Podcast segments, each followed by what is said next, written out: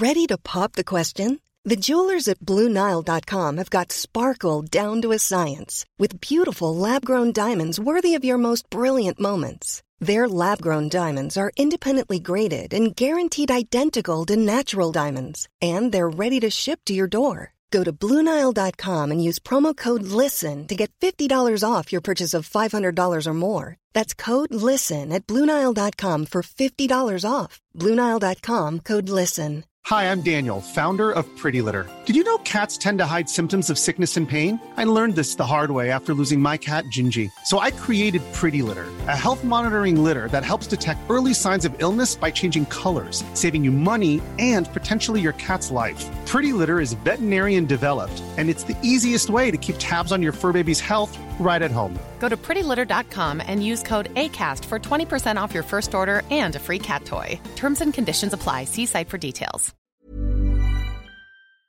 This is the Cork Today replay on C103. But all of the papers this morning are picking up on what looks like a little bit of a collision course between our coalition partners. And it's been kicked off by the Taoiseach Leo Varadkar, who uh, he's put, he, well, Fine Gael in particular, but I think Fianna Fáil will row in on this. Uh, he's put himself on a collision course with the Green Party because last night the Taoiseach Leo Varadkar at one of his parliamentary party meetings said that the plan to ban the sale of turf in September according to the Taoiseach at the Fine Gael Parliamentary Party, that plan has been uh, paused. Now, that's in complete contradiction to a spokesperson for the Green Party leader and, of course, the Environmental Minister, Eamon Ryan, who has denied. He was asked, was there any pause on the banning of sale of turf? And there's absolutely no way, no way, there's no pause. That ban is going a- ahead. Minister Ryan has agreed to engage on how the regulations would be implemented, but there was no agreement on a pause. Leo Varadkar meanwhile, announced the pause at the Fine Gael Parliamentary Party meeting last night hours after Eamon Ryan had robustly defended the move and said it was the right thing to do. Responding to Eamon Ryan saying there was no pause, Leo Varadkar's spokesperson then said there's no detailed proposal submitted to government yet. The Department of the Environment has to do that after Easter and it's only at that stage then it gets discussed by all the parties. So that's kind of inferring that the Green Party have jumped the gun because the in, the Minister for Environment Green Party leader and his department will have to bring the proposals. So the proposals haven't even gone for discussion uh, yet. Now, news of the impending ban, of course, it has sparked a huge backlash from rural based TDs in both Fine Gael and Fianna Fáil. Needless to say, all of the rural TDs across the uh, independents and the opposition parties all very much up in arms about this. The Fianna Fáil TD Barry Cowen was probably one of the first and most vocal to come out against it, and he hit out at Eamon Ryan, uh, saying that when Minister Ryan has three times the number of seats as my party, i.e. Fianna Fáil, and elected members of Dáil Éireann in Offaly and the region, maybe then he might have the power to initiate such proposals, but not while the numbers in support is stacked in our favour. That's fight and talk from Barry Cowen. Leo Varadkar is understood to have told TDs and senators at the meeting last night that telling those who cut and sell turf that they'll no longer be able to do it from September is like telling the French that they can't sell their wine or to tell the Italians that they can't have their pasta. He did not provide any indication, though, of how long the pause would be in place. He just said there will be a pause and the ban won't come in in September. The Taoiseach told the meeting that he had been contacted by a large number of Fine Gael TDs on the issue. The move to pause any changes in turf cutting uh, was widely welcomed, including by um, a number of backbenchers, including one of our own, uh, Tim Lombard. The Longford based Senator Michael Carrigy told the meeting he had not seen such a sharp reaction to the turf cutting proposals since the backlash against the water charges, and that was nearly a decade ago. Barry Cowen said the proposal amounted to an outright cliff edge ban on the commercial sale of turf, and he said he would personally meet Eamon Ryan to discuss the plan. He said we can live with the banning of sales at filling stations and at retail outlets are on the side of the road. But he said there should be some kind of an allowance made for dependent householders who depend on turf to heat their homes and to the bog owners and the bog cutters. And another backbench uh, TD representing the Tipperary area, uh, Jackie Cahill, he was speaking on his local radio Tip FM earlier in the week and he said banning the sale are the gifting of turf while providing no immediate viable cost effective alternative. He said is simply not on. And of course, last week, Eamon Ryan outlined the move in response to what at the time was a parliamentary party question uh, from uh, Deputy Griffin, he, the TD, the Kerry TD. He had asked could people continue to cut and sell turf after September when the new rules on solid fuels will come into effect? And that's when Eamon Ryan said that the new regulations are required. And, you know, he went on to talk about the 1,300 people who die prematurely every year. He says because of air pollution. And he said it's air pollution from solid fuel burning. So he said at that stage that while measures are required to reduce the emissions associated with the burning of peat, turf cutting by citizens for use in their own homes is a tradition. He said there will be respected. He then said there would be a ban, however, on the sale or the distribution of sod peat. And what he meant by the distribution was, say, a neighbour had a patch of bog where he would cut turf and then he might give it to his next door neighbour. He might give it to family members and that's a tradition that goes on in many rural areas or some bog owners make a bit of money out of it by selling to their neighbours or fa- selling to their family members or even just gifting it just giving it to family members. They will not be if these regulations go in according to Eamon Ryan they won't be allowed to sell or they won't even be allowed to give a bag as a gift to a family member. So there, it looks like we are on a little bit of a collision course there. I think between Fianna Fáil, Fine Gael, and the Greens time will tell how this one is going to all pan out, and we're going to have to wait until Easter, after Easter, because it's only then that the proposal will go before cabinet, and that's when they'll get to have their say. And of course, there's a lot in the paper of what we've been talking about all week, and that was the government unveiling the third major package of measures since October to try to offset the cost of uh, living and to ease the, the, the growing unrest amongst all of the TDs, the growing unrest around the country with the cost of living. So what was announced yesterday was, as was anticipated, the VAT rate on gas and electricity is being reduced from 13.5% to 9% from the 1st of of May. But of course, the one that, again, this goes back to rural uh, areas, there's to be no reduction in VAT on home heating oil, and that comes great disappointment to a number of people. Uh, ministers were told that if uh, they couldn't reduce the VAT on home heating oil, because if the government did it, it would be required them to reduce all of the items in the 13.5% category. And according to Paschal Donohoe, that wasn't possible. He said if I was to make a reduction on the VAT rate from home heating oil, everything else that's charged at 13.5% would have to come down as well. And that's a different reason to what the reason we were given yesterday. We were told that their hands were tied because of the EU would, not give them a derogation to reduce the uh, to reduce the VAT on home heating oil. But now Paschal Donohoe said no, it's a different reason, and that everything in the 13.5% VAT category. Don't know why that would be, but I suppose that's the the way the laws are, according to Paschal Donohoe. Heidi says, Patricia, after hearing the government has reduced VAT on gas and electricity, which is very good and very welcomed, but nothing again for poor old rural Ireland and the houses that have no choice but to use home heating oil to heat their houses because they don't have access to gas. Come on, rural TDs, use your voices to shout unfair. And in fairness, I do think the rural TDs are shouting as loud as they can.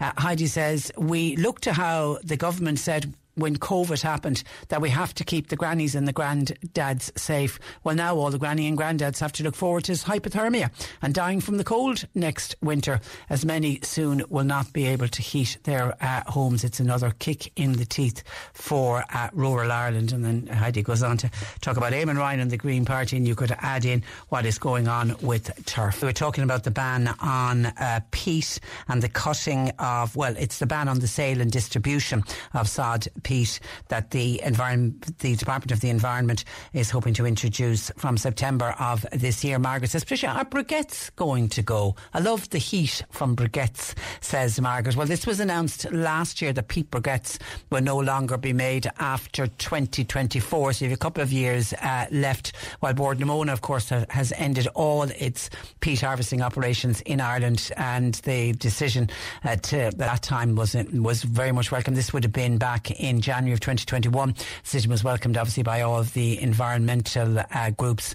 but Bord na Móna, of course, announced it's no longer harvesting peat on its land. So peat briquettes will no longer be made after 2024. So you have a couple of years left, Margaret, if you want to stock up. Okay. Somebody else says that smoky coal should be uh, banned. Okay. We need to take a break. And coming up after the break, we're going to be talking about graveyards and cemeteries and the maintenance of same. There's a graveyard in your area. Is it well maintained? Who's responsible? Are the council doing an adequate job on the maintenance of the graveyard in your area? Let us know. 0818 103 103. You can text, you can WhatsApp 086 103 103. Cork today on C103. With Sean Cusack Insurance's Kinsale, now part of McCarthy Insurance Group. For motor, home, business, farm, life and health insurance, cmig.ie. C103 is under starters orders for Cork Racecourse Mallows Easter event April 16th to 18th. Enjoy three great days of racing at Cork Racecourse with live music on Saturday and the most stylish lady event on Easter Sunday. Plus, plenty of children's entertainment with a family fun race day on Easter Monday. For more, see corkracecourse.ie. Join us at Cork Racecourse Mallows Easter event April 16th to 18th. April 16th to 18th with C103. Cork today on C103. Text or WhatsApp Patricia with your comment. 086 103 103. Now, what has been described as a lengthy debate in uh, County Hall, leading some county councillors to accuse the local authority of abdicating its responsibility to maintain many graveyards properly, which councillors say is showing disrespect for the dead and those left grieving for them. West Cork Fine Gael councillor Karen Coakley took part in the debate and uh, she joins me. Good morning to Karen. Good morning, Patricia, and good morning, listeners. Uh, you're very welcome. Now, you recently paid a visit to St Patrick's Cemetery, which is in Skibbereen. Talk to me about the condition that you found that uh, cemetery in. Yes, indeed. Patricia, if you wouldn't mind, could I just go back slightly just to say that this was something that I raised in June of 2021 and I felt nothing was done, and that's the reason that I brought it before full council last Monday. Okay. I did indeed. I visited St Patrick's graveyard, and it's not just to name this cemetery because there are numerous cemeteries, not just throughout West Cork, but all of Cork County.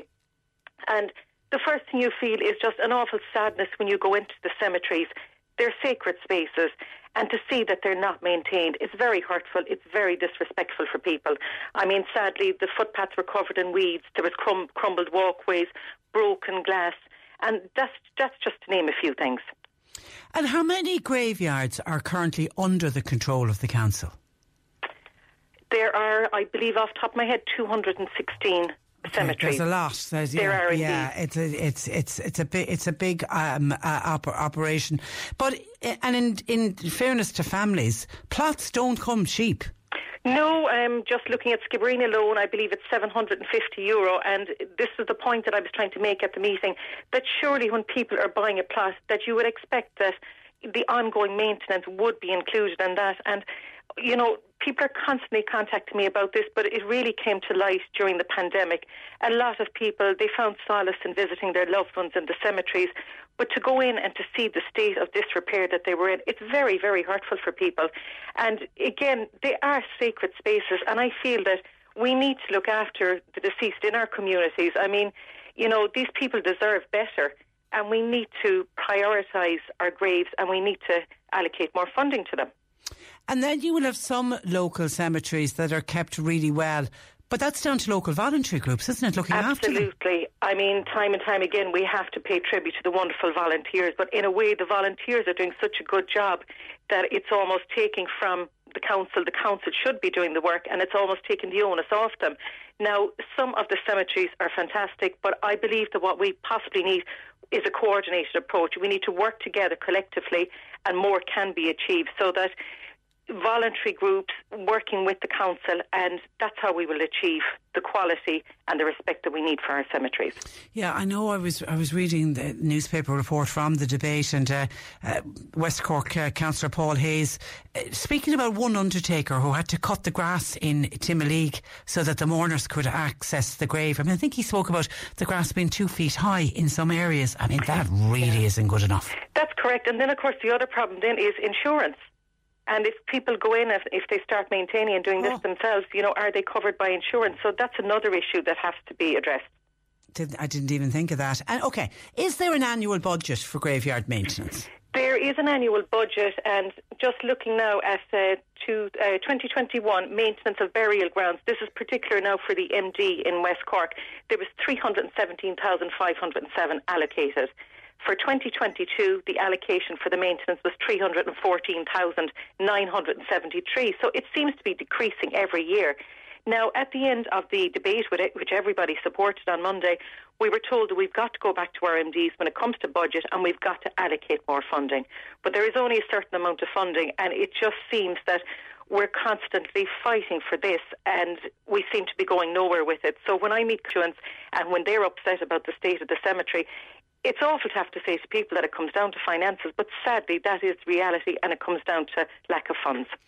And as you say, uh, it was was at the full council meeting. It wasn't just West Cork councillors, North Cork councillors had their own stories to tell as well. Absolutely. This problem is throughout the county. In fact, I'm sure it's throughout the country as well. But for me here, I was raising it in particular for West Cork because it's the people of West Cork that are coming to me and they're saying how upset they are about this. And I felt that I had no choice but to bring this to full council. Okay, Eddie is in uh, Mahon, and the he lives near the uh, the cemetery in Blackrock, so that would be obviously under the control of the Under city the council. city. It's St Mary's Cemetery, uh, St Michael's Cemetery. Sorry, Eddie, and he says they have four grounds uh, people working there. They do an excellent job. But Eddie said he also sees people bringing in their own, you know, push lawn mowers and clipping grass around their own uh, graves. Eddie said he also visits some graveyards in the county, in Mill Street in Kanturk. They're all well maintained.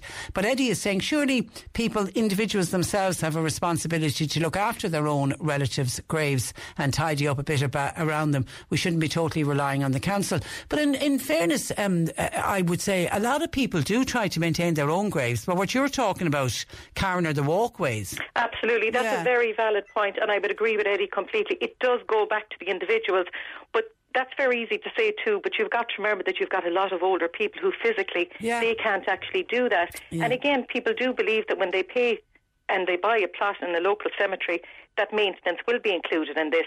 It basically goes back to the lack of outdoor staff, and this is a massive problem throughout the country. County, there simply aren't enough outdoor staff. At one time, they would have been doing works on the graves, and then that would have been put out to tender. The grass might have been cut twice a year, but we, we need to look at another approach, and we need to work together to get this done and to get it up to the standards and the quality that it should be for our communities. Do you reckon that uh, the graveyards are not getting at least two cuts a year then at the moment? Some most definitely aren't. Yeah. Some of them are in absolute shocking state. I mean, if you look at some of the older graveyards, nothing has been done with them. Yeah, to have grass growing to two feet high. And we must also cut. remember it's a health and safety hazard. I mean, if people are going in and the grass is so high, they're going to fall over the curb. So th- that again is another issue. Okay, Michael in Mitchelstown uh, says there is a cemetery in Mitchelstown, Brigown New Cemetery. The grass is completely overgrown. There's entrance gates that were half painted. That happened three years ago. They never finished painting them. There's a centrepiece in the graveyard where a cross was due to be erected. Nothing was ever done. It's been there since 1978. He also visits Kilcrumper on a regular basis and also the cemetery in Glanworth. Spotless compared to Brigown New Cemetery. So some seem to be doing well and uh, others not. Jerry says there's a graveyard in Ballinbray, which is near to Douglas. Great condition, a credit to the caretaker. Michael and Schull, new graveyard between Schull and Goleen. It's kept fantastic. The grass is cut, pathways kept clear. Then between the paths is the unused part of the graveyard, and they've left the grass grow for biodiversity with various flowers uh, growing. It adds colour to the cemetery. That sounds great. James in Cloyne says he is on a CE scheme and we cut the grass in graveyards in Ladysbridge, but many people say it's well maintained, but CE schemes could work for many graves and CE schemes cover the insurance, and that's a, that's a bit of a mixed up one. I think what he means is there could be more people on CE schemes. Uh, Absolutely. Uh, yeah, and, and and obviously the council are using CE schemes. They are, but they, again, they need more people. Again, it goes back to outdoor staff. There's a lot of people, and they they would love to be part of the CE scheme, and it would make such a difference to the community if they could work in the cemeteries. There's loads of work to be done. People want to work, and we need to recruit more people to do it. Yeah, and just a final one. Anne from Mallow said St Joseph's Graveyard in Mallow, the footpath inside and at either side of the main gate, full of moss, and where the water tap is, it takes ages to stop the flow of the tap, and uh, because of that, it's like a swamp underneath it. Anne says, I saw an elderly woman fall one evening, and she was so upset. I've brought this issue up to local representatives, but no uh, conclusion. So, more money needs to go into the budget and more outdoor staff. Karen. Absolutely, and we need to give our deceased and the loved ones the respect that they truly deserve. This is what this is all about, and we need to start cleaning up, and we need a proper programme of maintenance for all of our cemeteries throughout County Cork. Okay, well done, well done. It's a, it is it's an issue. I can see phone lines are hopping, and lots more texts and um, comments coming in on this. Listen, Karen, thank you for that, and thanks for joining us on the programme this My morning. pleasure. Thank Good you. Good morning Patricia. to you. Bye bye. That is West Cork uh, Councillor Karen uh, Coakley. If you have a story to tell, good or bad, it's good to see that the well maintained cemeteries that we're hearing about, it's good to hear about them uh, as well. I think a lot of this is again going back to the fact of we are the largest county in Ireland, so a huge number of cemeteries, 260 odd burial grounds to be maintained by the council. And if we don't have enough outdoor staff, it's like when people talk about back in the day with the man with the shovel, and back in the day when the man was in the shovel cleaning out the dikes, we had a lot more outdoor staff working for the council does. And of course, if we don't have the staff, the knock on effect is it's going to be not enough people to do the work that the same amount of work needs to be done. And then you get into a situation where you don't have maintenance on graveyards. And I do think Karen is spot on. It's just utterly disrespectful to loved ones who are buried there and so unfair on family members that like to visit graveyards on a regular basis. 0818 103 103. Your thoughts welcomed this morning. You can text, you can WhatsApp to 086 2 103 103. Cork today on C103. With Sean Cusack Insurance's Kinsale, now part of McCarthy Insurance Group. They don't just talk the talk, they walk the walk. CMIG.ie. So much emphasis on rising costs and so many people struggling to make ends meet. It's good to hear that plans for a mandatory national living wage will be brought to government before the Dáil summer break. That's according to the Taoiseach Leo Varadkar. Social Justice Ireland has been calling for a living wage for many, many years. And joining me, their economic and social analysis, that's Suzanne Rogers. Good morning to you, Suzanne. Good morning, Patricia. Thanks for having us. Well, you're very welcome. And I was uh, talking with John Paul in the office yesterday about this, and I was saying I, I can't remember. Uh, uh, how long ago it was when I first spoke to Father Sean on this. I mean, Social Justice Ireland have been banging on about this literally for years, haven't, haven't you? Yes, yeah. Because I, suppose it's the same because it's the same issues all the time. Like when you, when I think back even to sort of my own, say you know, reading on poverty over the, the, the you know the years, a job was always the that was the policy. You know what I mean? Get people back into work, get people into jobs.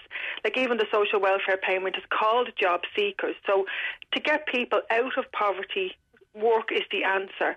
And what we've actually seen is that that isn't the case. So if work isn't the answer, then what's the missing link? And that is obviously then how much people are being paid. So this is why this is so important. Yeah, and that's why and I'm I'm convinced it was Father Sean who coined the phrase "the working poor." I mean, you know, people go out to work and just Yeah. don't make uh, enough. I suppose. Okay, outline what is meant by the term living wage. Living wage is very simply, it's designed so that the figure is arrived at, and what you're trying to do is establish an hourly rate. Now, again, this is providing that you're getting your 39 hours. And what that rate should do, it should provide somebody who's working those 39 hours with enough income to achieve what's called an agreed acceptable minimum standard of living. So, as you said, basically, you're going out and you're working. I mean, work is hard, full stop. Um, but that at the end of the week, you have enough there to provide for the basics. So going out to work should pay. Um, and I think that's that's really the key thing. So in cold hard cash money terms, at the moment the living wage figure is twelve ninety an hour, and when you compare that to the minimum wage, which is ten fifty, for a 39 hour week, you're already looking at about 100 euro a week there or thereabout in the difference between those two figures. So it is, it's quite striking. Now, the Taoiseach has indicated there would be a five year lead in. Uh, is that because companies would need time to prepare for it, or how would you feel about a five year lead in? I mean, as you you you know you introduced this piece by discussing the current cost of living crisis. People are struggling today now as we speak. There's people who are already opening kitchen cupboards thinking, what am I going to do for dinner? There's people who are going to food banks thinking, well, there's no point in taking a tin of beans with me because I've got no heat to heat it up when I go home. So five years is a very, very, very long time. I think the discussion, like when you, when you think back to the discussion about the PUP payment at 350, and mm. that that was all based on as a social welfare payment, is it too high? Is it you know, is it a deterrent to people going back to work? When maybe the question should have been, well, if you're being paid less than that, what does that say about the job that you're doing? What does that say about the income that you're earning? I mean, the conversation really should be about a business being able to pay its employees enough to get by. And again, I, I would go back to that thing as well is that if a business isn't able to pay its employees enough, it is the social welfare system that fills that gap. With, so, yeah, things like the family income supplement yeah, and stuff. Yeah, yeah medical yeah. cards, rent supplements, yeah. all of that kind of stuff. So there's a massive conversation to be had about where the onus would lie, you know, in, in terms of achieving a living wage. Do other countries operate the concept of a living wage? Off the top of my head, no, I'm not sure. I know what you actually. Sorry, yes, you do because you've got you've actually what you actually have in other countries is local government making a commitment to to only employ, say, contractors who commit to a living wage. So you've got that concept is is in place in different parts of the world, and that's a really interesting way, I think, of, of implementing it. So while it might not be a, a, legality. It might not have replaced the national minimum wage. What companies or so what governments are saying is actually, well, okay, um, and you'll see it now again more because more stuff is being subcontracted out to the private market. That government can interfere, I suppose, in the private market in that way by saying, okay, well, whoever comes in and is contracted by local government, you must pay them a living wage. So that's a really interesting way, I think, of coming at it. Yeah, yeah. Daniel wants to know how do you set a national living wage? The living wage at the moment is based on the Vincentian Partnership for Social Justice minimum essential standard of living. So what that is is it's a basket of goods. They've actually gone out, and I mean the, the work they do is incredible. It's thousands and thousands and thousands of items. So you arrive at a consensual basket of goods. People sit down and agree on what do people need to get by, and then they go out and they cost that. And then what you really what you're working back then is to say how much do you need to earn in order to provide for this basic basket of goods. So yeah, because I saw Leo Varadkar say saying he he's in favour of basing the living wage on a percentage of the median, median wage. wage. Yeah, yeah. Is that is that a fairer way of doing it? It would have to. It would be interesting to see what percentage he sets it at. Yeah, yeah, yeah. That's true. That's true. Yeah, you know? yeah, yeah. Um, and, and I kind of. Yeah, because somebody else is saying, would it would it would it rise with inflation? See, what happens again over the long term is as inflation rises, wages come in behind that anyway. Now, not immediately. You know, we've had, if you look at sort of certain households this year in the country, they've been impacted by like a 6% inflation rate, other households maybe 5%. Wages haven't increased six or five percent this year. But you know, slowly as inflation goes up, wages do go up. So it, it doesn't happen overnight. You know, the, mm. the, the, inflation rates we've seen this year have happened really, really quickly. Um, but it does over time. It does. It, it, it there's that kind of slow drag upwards. So it would all be kept in line. But yeah, I, I don't I, until I see what percentage of median wage he's talking about. Um, yeah, I don't. I, yeah, it's, it's, hard to comment. Yeah, mm. and, and, the and the other one, obviously, if if uh, if and please God, a living wage does uh, come in, a little bit like the minimum wage, it would get looked at every year, every couple of years, like mm. what they do in the budget. Is is that that would be the theory of it? I would have thought so. Yeah, because as you said, if it is linked to um, some sort of average or median, then obviously as that rises, it would rise with it, and if it is going to be based on what it actually costs to live. Again, as that increases, it should it should keep up in line with that because I mean, it, you know, what I got paid 35 years ago in a job now wouldn't be the same as you know what what, what I would need now to to. to to make ends meet. So as things change, it should be updated. It should be kept in line with what it actually costs to, to yeah, but I and, and I do think you're right. I think I think the, the simpler way uh, and I think the fairer way is basing it on that basket of goods. But I'm just thinking about a basket of goods today in the last only number of months has shot up in, in yeah. price. I mean, families, Suzanne, really are struggling at the moment. Oh, absolutely. And I keep going back to the same figure of 208 euro a week, which is what a single person gets on job seekers. The heavy lifting that that money has to do, that's the roof over your head, food on the table, your heat bill, your light bill, your shoes, your clothes, your haircuts, Christmas, birthdays, your transport, your medical costs. Um, you know, you're topping up your mobile phone, putting out your bin bags. I mean, that's that's a huge ask of a very, very, very small amount of money. And even if there's you know, if there's children in the in the mix, I mean, you know, in terms of social welfare payments, there's not a huge amount more. Um, and again, uh, to go back to your original point of, of the working poor, I mean, estimates are about 130, 140,000 people in the country who are working and still can't make ends meet. And again, they are traditionally that sort of that lone parent household, older household, single households. So we have an awful lot of people who are really doing their very they're doing everything that we say you're supposed to to to move yourself out of poverty which is you know get up early in the morning and get out and go to work and come home and still that cliche thing about you know choosing between heating and eating it's mm. very difficult out there at the moment yeah. and I can and, and I just think some of the people, the way they manage to budget on a small income by putting a little bit away every week. And it's just, it's if God forbid there's an unforeseen increase or something goes wrong in the household that can throw out the budget then completely. Oh, forget it. I mean, if your if your washing machine goes on the blink yeah. or your boiler goes on the blink, you're you are really bunched. And again, you know that sort of that low income budgeting thing, one or two euro makes such a difference.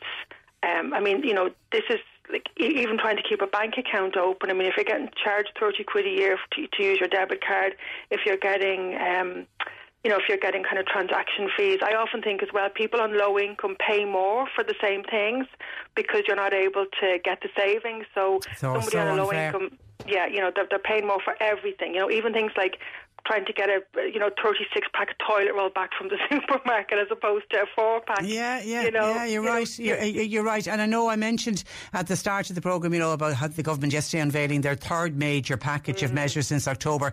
I mean, they're trying to offset the cost of uh, living. Uh, are, are they doing enough? Again, we would say everything is welcomed. Everything that they've put into these packages is to be welcomed. But we are conscious that money, as one politician said before, doesn't grow on trees. It is it's a limited resource. We would have liked to have seen it maybe slightly more targeted because again the evidence is there from the central bank, the Parliamentary Budgetary Office, the ESRI, that it's rural households, older households and low income households who are really struggling with this because of, of what they buy. So most of their income goes back into the system and most of their income goes on the basics on food and energy and fuel, and that's where the increases have seen. So we would have liked to have seen a slightly, you know, uh, sorry, not slightly, a more targeted approach and things like the fuel allowance again. We would like to have maybe you know to seen that kind of you know really overhauled completely um, and a lot of it would really go back to putting money in people's pockets look at the social welfare rates really target those households who are struggling at the moment. Yeah, because the fuel allowance is, is, an interesting one. I was kind of taken aback when I realised there's, there's only 370,000 households on fuel allowance. That's a very low number. See, that's the thing. There's not not everybody's entitled to it, and even if you're on job seekers, you have to be on job seekers for a certain length of time.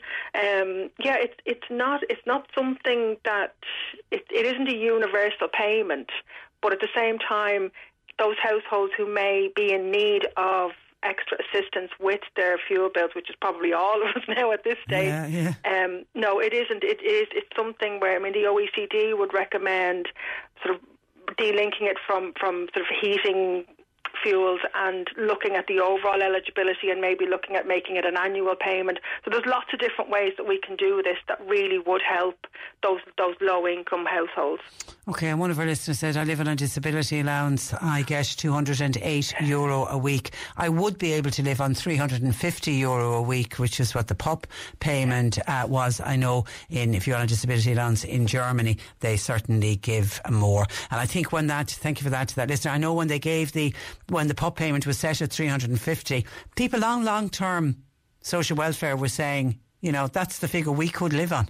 Yeah, yeah. yeah. Well, I mean, I I had I, I, I was I, I worked with two people who lost their jobs in January of 2020 and would have gone straight on to 208 or 203 at the time and then two months later had they lost their jobs due to COVID. So I think again it opens up that interesting conversation about deserving and undeserving. Why is one person deemed worthy, worthy of more. Worthy but of more. But it also uh, opens up the debate of the government recognising that to live, I mean, they're not talking about the luxuries, but to live, you know, um, right. and have a, a, a just a, a, normal standard of living, have a living wage. Yeah. They were almost saying 350 is the figure you need. Yeah, yeah. yeah. All right, yeah. listen, um, a great chat as always, Suzanne. Thank you for that. Thank and you very much. Uh, our best wishes to Father Sean. We're big fans of him on the programme.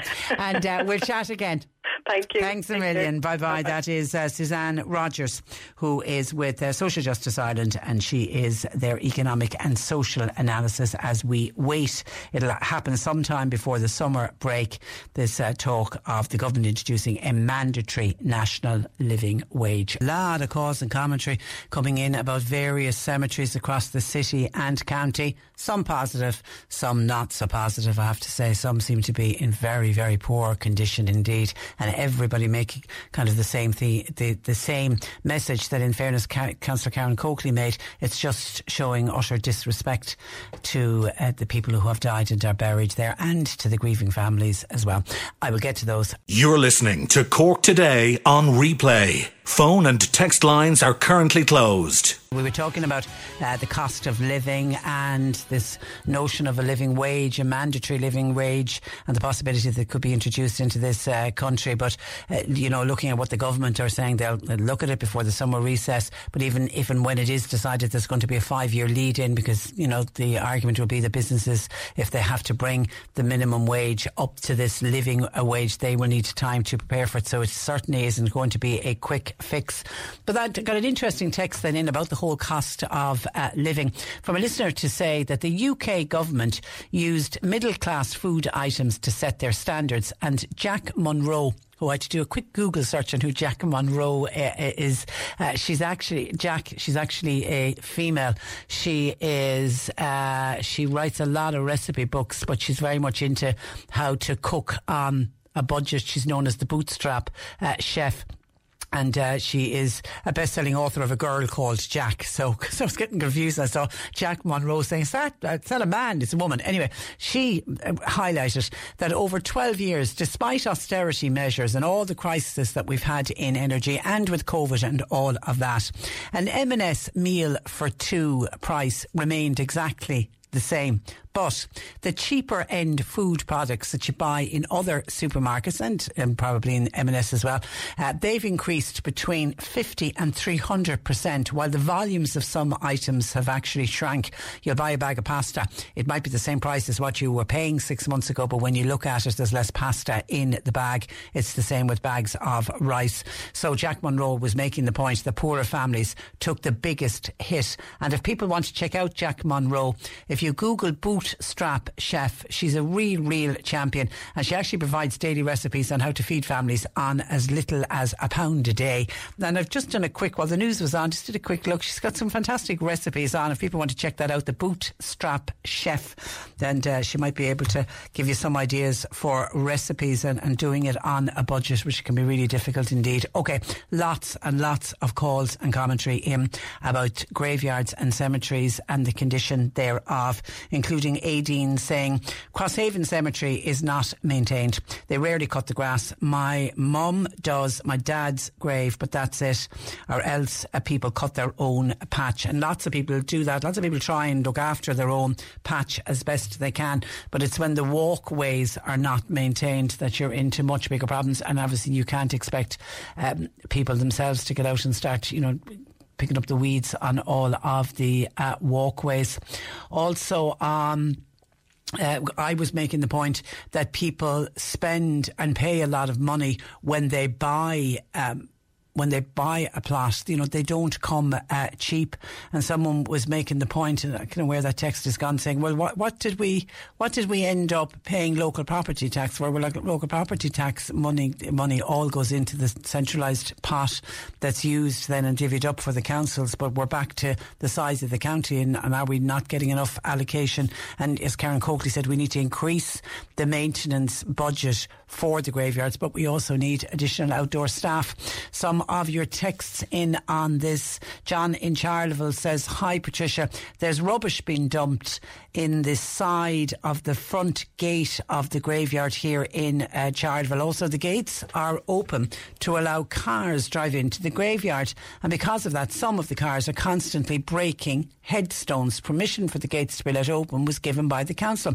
Sad to say, it really doesn't show respect for our dead, which so many people are agreeing with Karen Coakley, and one of the reasons that Karen brought it up at Council level. Mary says, We have a graveyard here in West Limerick and it's very well kept. The only problem we have some people going into the graveyard with their dogs and allowing them to do their poo on the grave. That's just, that's utterly disrespectful and how ignorant and how rude of anyone that would allow a dog run loose in a graveyard and then, and okay, I have no problem of somebody bringing a dog with them if they're going to visit a grave, but keep him on a lead and have your bags with you and clean up after your dogs. That is utterly, utterly disrespectful. Peter Deneen says, Hi Patricia, the gates in Coachford Graveyard are simply a disgrace. They're covered in rust and have been for years. The Community Council have asked Cork County Council to either repaint or replace the gates, but nothing has ever been done. It'd break your heart to see them. They're in such a poor, poor state. Some of your calls then into John Paul. Tom in Bantry was on to say that the Abbey graveyard in Bantry very overgrown and could really do with a good bit of a cleaning up. There's no pathways around the graveyard. Also in that graveyard there's a tomb which is falling apart. It really needs to be repaired if nothing else out of respect to whoever is buried in that tomb.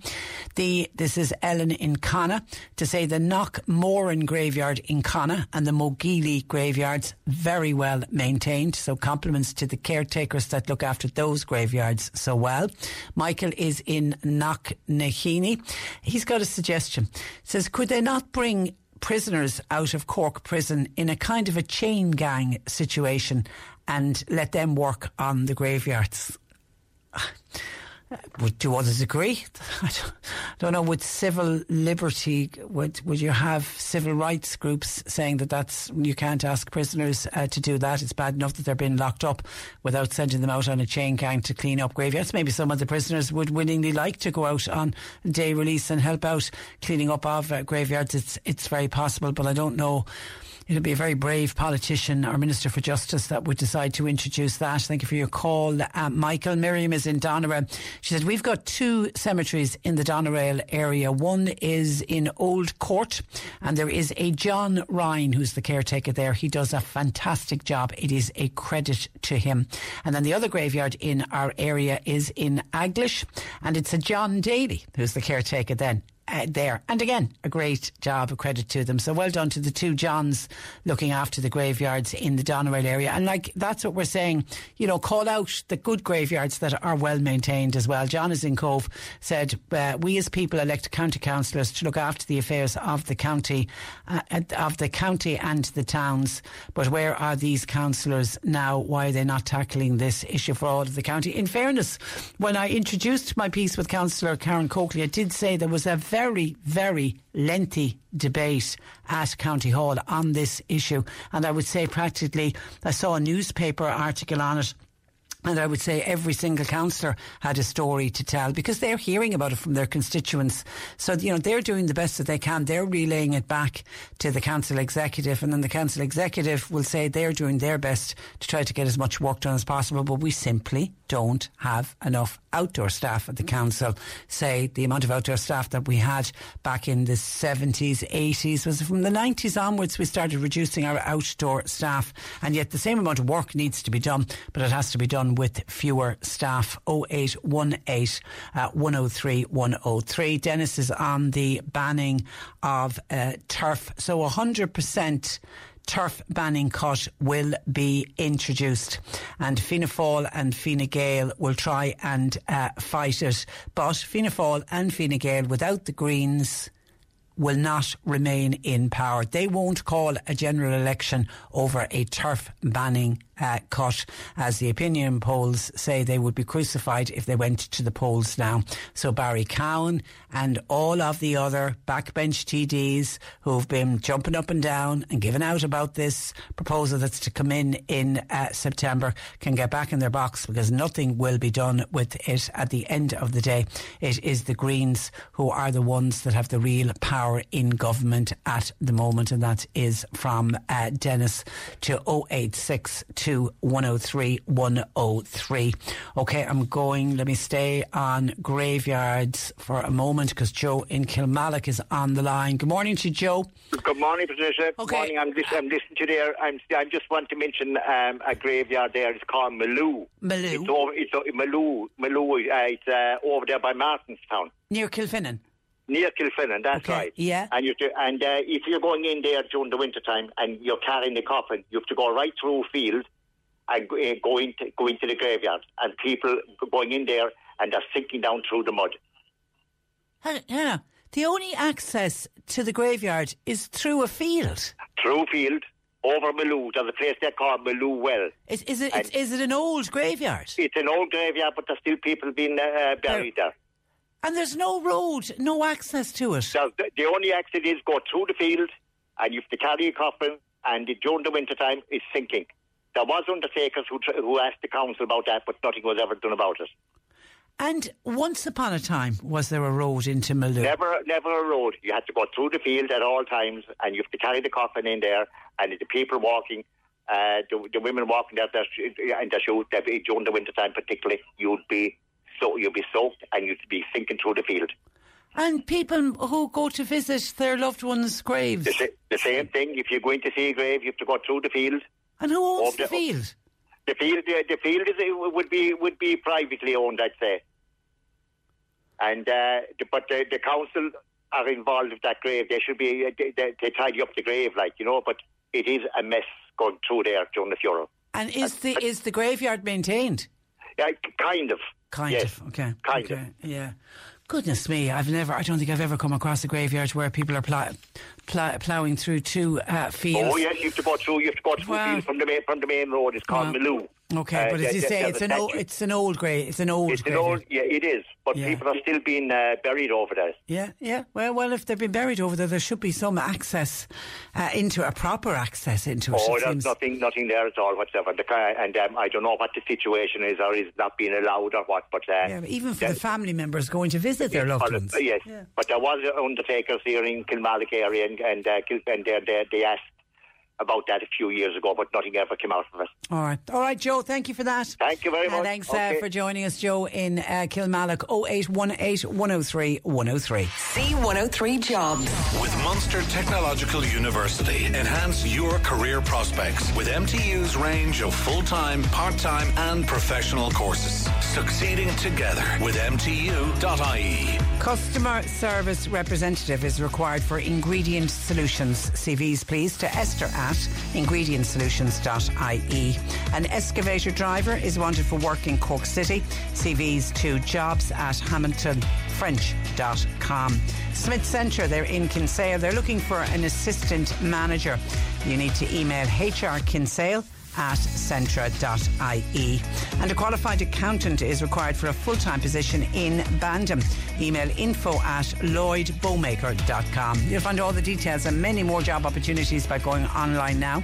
Just go to c103.ie forward slash jobs for more. This is C103. Cork today on C103. With Sean Cusack Insurance's Kinsale, now part of McCarthy Insurance Group. For motor, home, business, farm, life and health insurance, cmig.ie. We're, we're all doing what we can to house and look after those fleeing the war in Uk- Ukraine. Everybody accepts that Poland as a country is the one taking in the most war refugees. My next guest describes herself as an ordinary woman from Clonakilty who now lives in Krakow in Poland and is witnessing at first hand the plight of the people arriving there. Elaine O'Reilly joins me to outline how she has been uh, helping out. Good morning to you, Elaine. Good morning. Thanks for having me. Well, listen, it's it's a real pleasure, and uh, thank you for, for joining us. I suppose talk to us first about what sort of numbers are you seeing arriving in in Krakow and, or in Poland in general? I believe in Poland in general, uh, we've had 2.6 million come in total within the whole country. Krakow, where I am, it was just, it's something that I've never seen before. I think we've had uh, 150,000 come in, which is about 20% of the current population of, of Krakow. So 20% increase within a couple of weeks. So you can imagine the the effect that that had. Um, it was just very, very surreal to witness. And Elaine, where are they being housed? So it's it's a mixture. Um, there's registers set up for people who have accommodation who can provide that for them. Um, fire stations have been turning their halls um, into to large units. Um, retirement homes have been taking people. Uh, town town town facilities like community halls, um, just like Clonakilty in, in Cork at the moment. Um, everywhere and anywhere that has any space, nunneries, um, anywhere, anywhere that has space. Yeah, it's and it's incredible the the numbers, the actual physical numbers that uh, Poland uh, has has been taking, and, and you know certainly watching it on the news. I mean, goodness me, the people of Poland have just opened I think up. when you see the numbers Yeah. uh, and you hear the numbers, you you think wow, but when you actually see it with your eyes, it's it's it's incredible. There was times when in those early weeks when I was running to get supplies and whatnot, and I couldn't even hear Polish being spoken on the streets. All I could hear was Ukrainian. and do uh, many do many Elaine arrive with literally just the clothes on their back? Literally, the clothes on their back, uh, a backpack, maybe uh, like um, uh, a shopping bag with a couple of bits. That's exactly how it is. What you're seeing on the news is exactly what is happening. And in the main, women and children, very few men. Yeah, yeah. I've seen a few men, but it is um, predominantly women and children. Yeah, Elderly people? elderly also. So uh, a family that I have close by me here that we're helping through the the donations um, from Ireland. Uh, she is it's a young mom, my own age. She has two kids, uh, seven months and seventeen months, or six months and seventeen months, and she has her two moms, her mom and her mother-in-law. Um, and here in my own complex where I'm living, I'm just I've seen a huge increase of older people with grandchildren, um, all Ukrainian. And and that little family that you're helping out, God, they're two very young uh, children. Two very, what, very- What, what did they arrive with? So she was fortunate that she had a car. So um, in the middle of the night, the sirens went off, and she was. She told me, um, bless her heart, she was a very nervous driver as it was in Ukraine. She didn't drive very much. She only drove when she had to. But sirens went off. They grabbed what they could, and her, her two mothers, and her two babies jumped in the car and drove off. Now she said as she was driving, there were bombs going off as she was driving away, so she had no choice. She had to drive. Um, and she actually told me she drove for 36 hours straight. She did not stop once because she couldn't. Um, she, the babies did not get changed. Their nappies were not changed one time. Um, she fed the babies while she was driving. The fear she must have felt. That literally is fleeing war. You're, you're fleeing war. Fleeing yeah. for your life and the yeah. life of your babies and, and your mum and your mother. My God, I, I can't. I can't even fathom. Them, even medical issues just because of how they fled. So because there was no nappy changes in her first week, she was in and out of doctors with the smallest baby because he was in that one nappy uh, and actually ended up in hospital. They had a hospital stay here. Can you imagine, like, fleeing a war and being in a country where you don't speak the language, and then ending up in hospital with your with your smallest? It, it must be terrifying. So you, you you decided very early on, Elaine, to set up this Facebook page, Clonakilty to Krakow. Mm. Very early. Yeah, talk to me about the response so far. So this wasn't actually intended to be a, a big scale um, fundraiser. It was a few friends and family contacted me very early on about how could, how can they help because I'm here on the ground. Um, so I, I, set up a little page thinking it was going to be just a small intimate group um, with my bank details.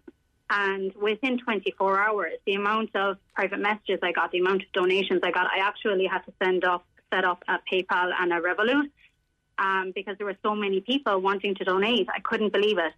Um, Clonakilty in Cork has just the response. I I cannot describe how incredible they've been. Um, we've had repeat donors. We've had um, uh, groups and clubs collecting and then donating. Uh, just it's, it's phenomenal what, what people can do when they get together. We've had donations from Canada. We've had one from Iceland. We've had um, yeah, really, it's just. And, and and what I love about your page, Elaine, you'll share a story. You'll explain, this is what I mm-hmm. need, and this is why I need it. Yeah, yeah, it has to be thorough. This is not my money. Um, this is people's hard-earned wages that they're they're wanting to help. So it, it is my duty. It's it's all of our duty to help in this situation. Um, but it's my duty to be clear and and transparent. And give us examples of how and what you've actually done, how you've actually helped individuals. So initially, we were we were um, responding to immediate requests here within Poland. So we had requests that uh, a list of medical supplies were needed for one transportation going in into Ukraine. So we we got uh, a box of that. We sent that in. That was a thousand uh, zloty, and from there there were small requests coming that we did, but my husband then met um, uh, a man who has a group here. They're also a charitable organisation who um, set up a food collection point here in Krakow. And what he did was he he has connections through through the city. He he fundraises a lot. He got a premises donated to him. Um, they put up shelves. They started requesting donations of food, cosmetics, feminine products, baby products, what you would imagine a refugee might need. Um, and he was receiving huge donations coming through companies, civilians, normal people like you and I, of uh, specific lists of, of groceries. What happens then is that um, the Ukrainian refugees can come, they queue, they have their passport, their information is taken, and just to keep control and to make sure there's something for everybody, uh, they could come twice a week and they were given grocery bags and they could take um, what they needed from here um, free of charge. Uh, and these points were so important to them because, um, as I have found out, they're not getting immediate financial help. So they're relying on these humanitarian points to get the basics to eat every day. Um, So, there's un, also un, unlike what's happening here, where when the refugees arrive, they're entitled to social welfare. eh, That's not happening in Poland, but obviously, so but but but it but it, but it can't, Elaine. With two point six million, it and financially also it was, be it was an overnight situation. Yeah. So, for example, Ireland has had a lot of time to prepare for incomers. Yeah. With us here, it was overnight. Boom! It was just like a flood coming in. Um, now they can they can apply for they, and they're advised to apply for a PESEL, which is the equivalent to the PPS number in Ireland. okay.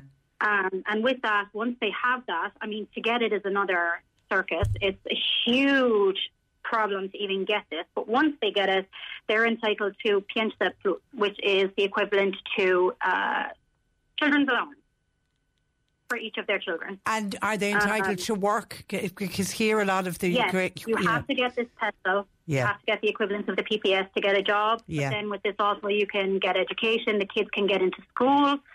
Um, they have free healthcare here, whether they have the PESEL number or not.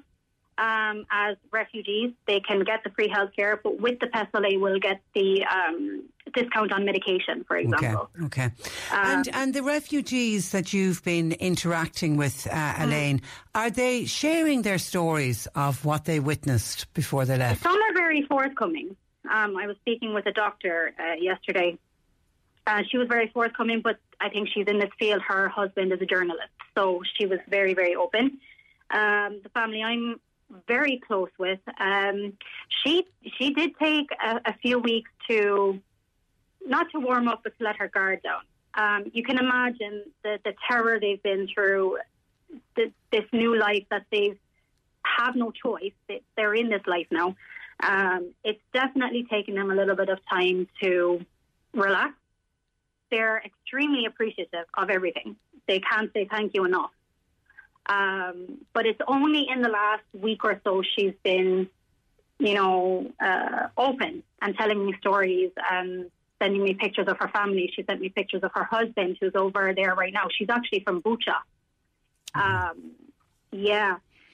So that broke my heart alone when I heard that. Um, so her husband is going back to Bucha now to try and help clean it up. Um, she sent me pictures of her babies because I haven't seen them yet. They were in and out of the hospital and, and the clinics. Um, and her words were, I'd like you to see the faces of the family you're helping so much. She God help her. Yeah. Uh, and the horror story that's coming out of Bucha, thank God she she Yeah, she yeah. um she got she got out of there. And Oh, you know, goodness, and I yeah. think I think the whole of the world can be very proud of how Poland has uh, stepped up. Um, and I was thinking about this the other day. You know, the the Polish, it's probably in their their DNA. They were once war refugees themselves, and they suffered so horrifically during the Second. World War. They There will be people who, you know, will have grown up listening to those stories from parents and oh, grandparents. Oh, yeah. yeah. Yeah. Yeah. and they're they're just more than willing. They're they're jumping at, at, at helping in any way they can. The the civilians here in Poland, I have been completely taken aback by. Just the generosity and, and the, the the concern they have It was just wow for me. I, I was lost for words. Yeah. And the kindness of strangers, I think it always it always Oh, yeah. come comes to the fore. And to Flan back home. hmm and how long have you been living in Poland, Elaine? Uh, I'm here eight years now. Eight years. And um, Eight years. And obviously you were there through all the pandemic, so you weren't able to get home, were you? I wasn't able to get home, and and on top of that, um, the the week after it hit, uh, where the hospitals and that shut down, I went in to give birth. Oh. So, um, my my Michal was told at the door, "I'm sorry, she has to come in alone." Oh goodness, that's your, that, you- is your is your husband Polish? He's Polish. He's, He's from Polish. Krakow, Okay. Yeah. So when were you last home? Uh, we actually got home for Christmas this year. That Ah. was the first time we had been home in about three years, actually. Yeah, yeah, it's been so tough on Yeah. people uh, people living over, uh, Yeah. overseas. Do you see an end in sight, Elaine, to this dreadful dreadful war? I mean, there has to be, doesn't there? But it's hard. It's hard to see it now because even when the day comes that uh, they can go back to Ukraine, really they can't go back immediately. There's nothing to go back to. It's torn, torn apart. Like uh, Daria cannot go straight back to Bucha. Her home is gone. Um, she has to wait for something to to go back to. You know, what's frightening. It's, it's not just the help that they need here for this moment in time, which is huge, but it's further down the line, how much help are they going to need to, to rebuild and to get back to where they are? And many of them have spoken to me um, saying that, you know, they'll find a way to get food, they'll find a way to get their clothes here because there's so many helping hands. The bigger issue for them at the moment is their mental state. Yeah. Um, which is it's so upsetting, it's heartbreaking. Yeah, it's dreadful. It is. It's just, and the the rebuilding of the country is just going to take uh, so much Oh, time, so so much time. But uh, and w- would you be fearful of Poland and Putin and? If you know, if if no, he, he's not going to achieve what You he set know- out to achieve in Ukraine. But was there ever a fear factor that he might push through into Poland? I'm not going to lie. Uh, for me, there was a slight one. Um, and, and I had many, many people contacted me saying, Elaine, pack your bags, get, get the boys home. Um, very, very slight one at the beginning. Um, and I think it was just initial fear. But overall, no, no, no. No. Uh, I'm very confident in staying here, yeah. Okay. Yeah, we're fine. All right, listen, you stay safe, uh, Elaine, and well done. Thanks it's so it's incredible Thank what you and your husband are doing. And Clonakilty to Krakow is the Facebook page. I encourage people to check it out. It's a great Facebook page. And if anybody wants to throw a few bob Elaine's way, you're guaranteed that it's getting to the people on the ground. Listen, Elaine, a real pleasure talking to you. Thank you for that, and thanks And for joining us. thanks a million. Good morning to you. Bye bye. Bye bye. Thank you. Bye. Our afternoon, as it is now in Poland, that is Elaine O'Reilly, a native of uh, Clon, but living in Krakow, doing her bit to help out with the Ukrainian war refugees. 0818, we can be very proud of her. 0818 103 103. John Paul taking your calls. You can text, you can WhatsApp to 0862 103 103. Cork today on C103. With Sean Cusack Insurance's Kinsale, now part of McCarthy Insurance Group. They don't just talk the talk, they walk the walk. CMIG.ie. And we're going to Bandon Garda Station for this week's Garda Fire, I'm joined by Garda Francis Murphy. Good morning to you, Francis. Good morning, Patricia. And you- you're very welcome. And we start with something that I'm fearful we might see a lot more of, and this is to do with the theft of oil, with oil now being so expensive. Yes, Patricia, this is the worry that we may have that the increase in this type of incident will occur. Recently, there was an incident um, on the 10th of April. The injured party noticed that his oil tank had been interfered with.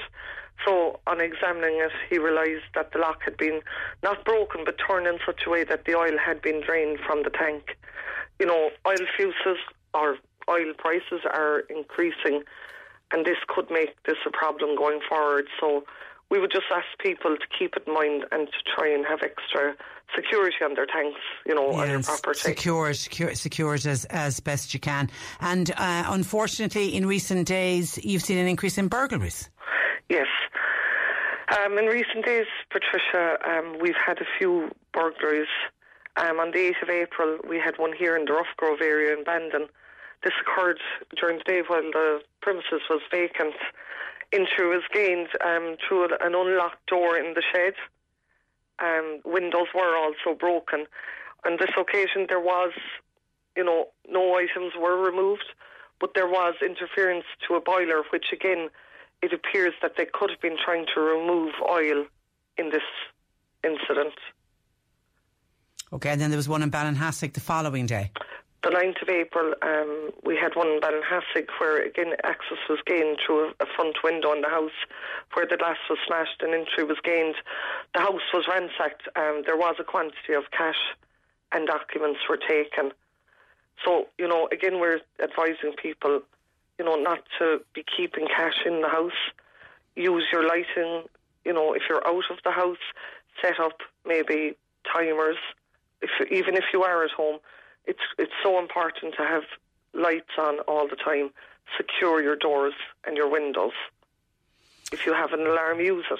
Yeah. So, you know, the amount of people that have alarms fitted have gone to the expense and they're not using them. Um, you know, if you are going away, especially Easter break now, people might be going away on short staycations. Let your neighbours know, let your friends know. If you are going to be away and the house is going to be vacant, you can also pick up the phone, notify your local Gardaí. We can record that the house will be vacant from such date Yeah, such they can get they can keep an eye, but it's but it's it's locking up. It's just amazing how uh, some people think ah, I'm only you know nipping out to the shop, or uh, they might lock the front door, forget to lock the back door, or vice versa. You need to all of the time be aware that when the house is empty, there's a possibility it could be broken into.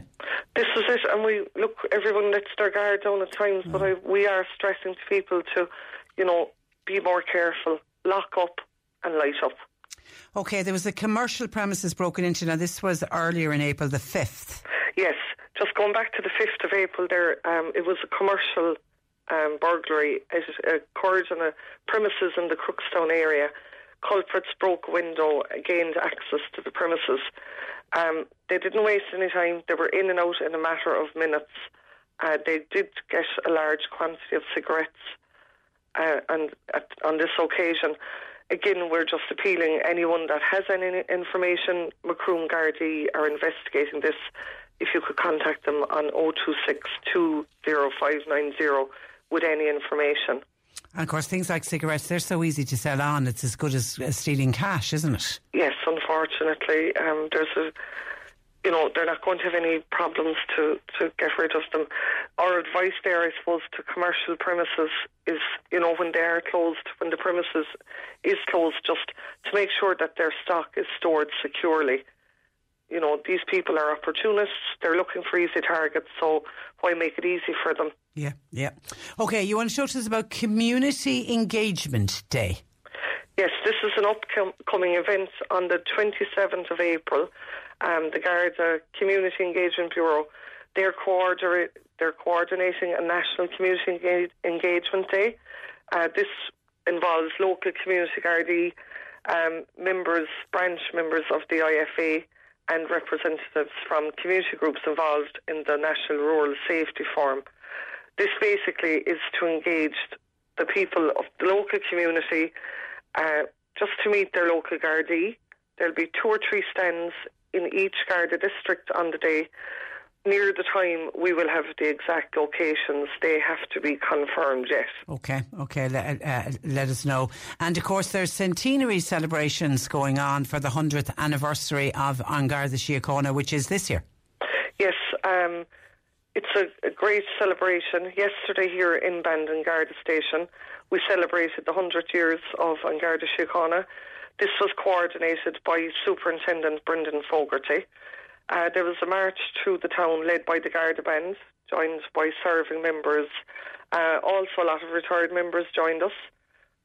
Uh, Chief Superintendent Con Cadogan laid a wreath outside the old barracks um, in memory of the members. Uh, County Mayor Gillian Coughlan unveiled a plaque just here outside the, the new Garda station where we currently work out of. And Vincent Duggan, who's a retired member of An Garda Síochána, put together and said a few words about the first members that arrived here in Bandon in 1922.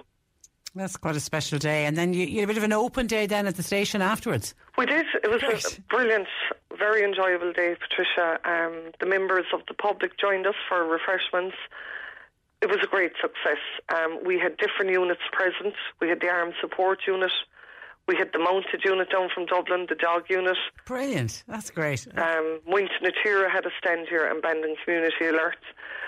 It was a, an absolute lovely day, and, you know, we'd like to thank all the people of Bandon and the surrounding areas for attending making it a very special day for everyone to remember. And of course, there it, it's the 100th centenary of An Garda Síochána all over the country, not just in uh, Bandon. And there's an event coming up to market in Kinsale uh, later on in the month.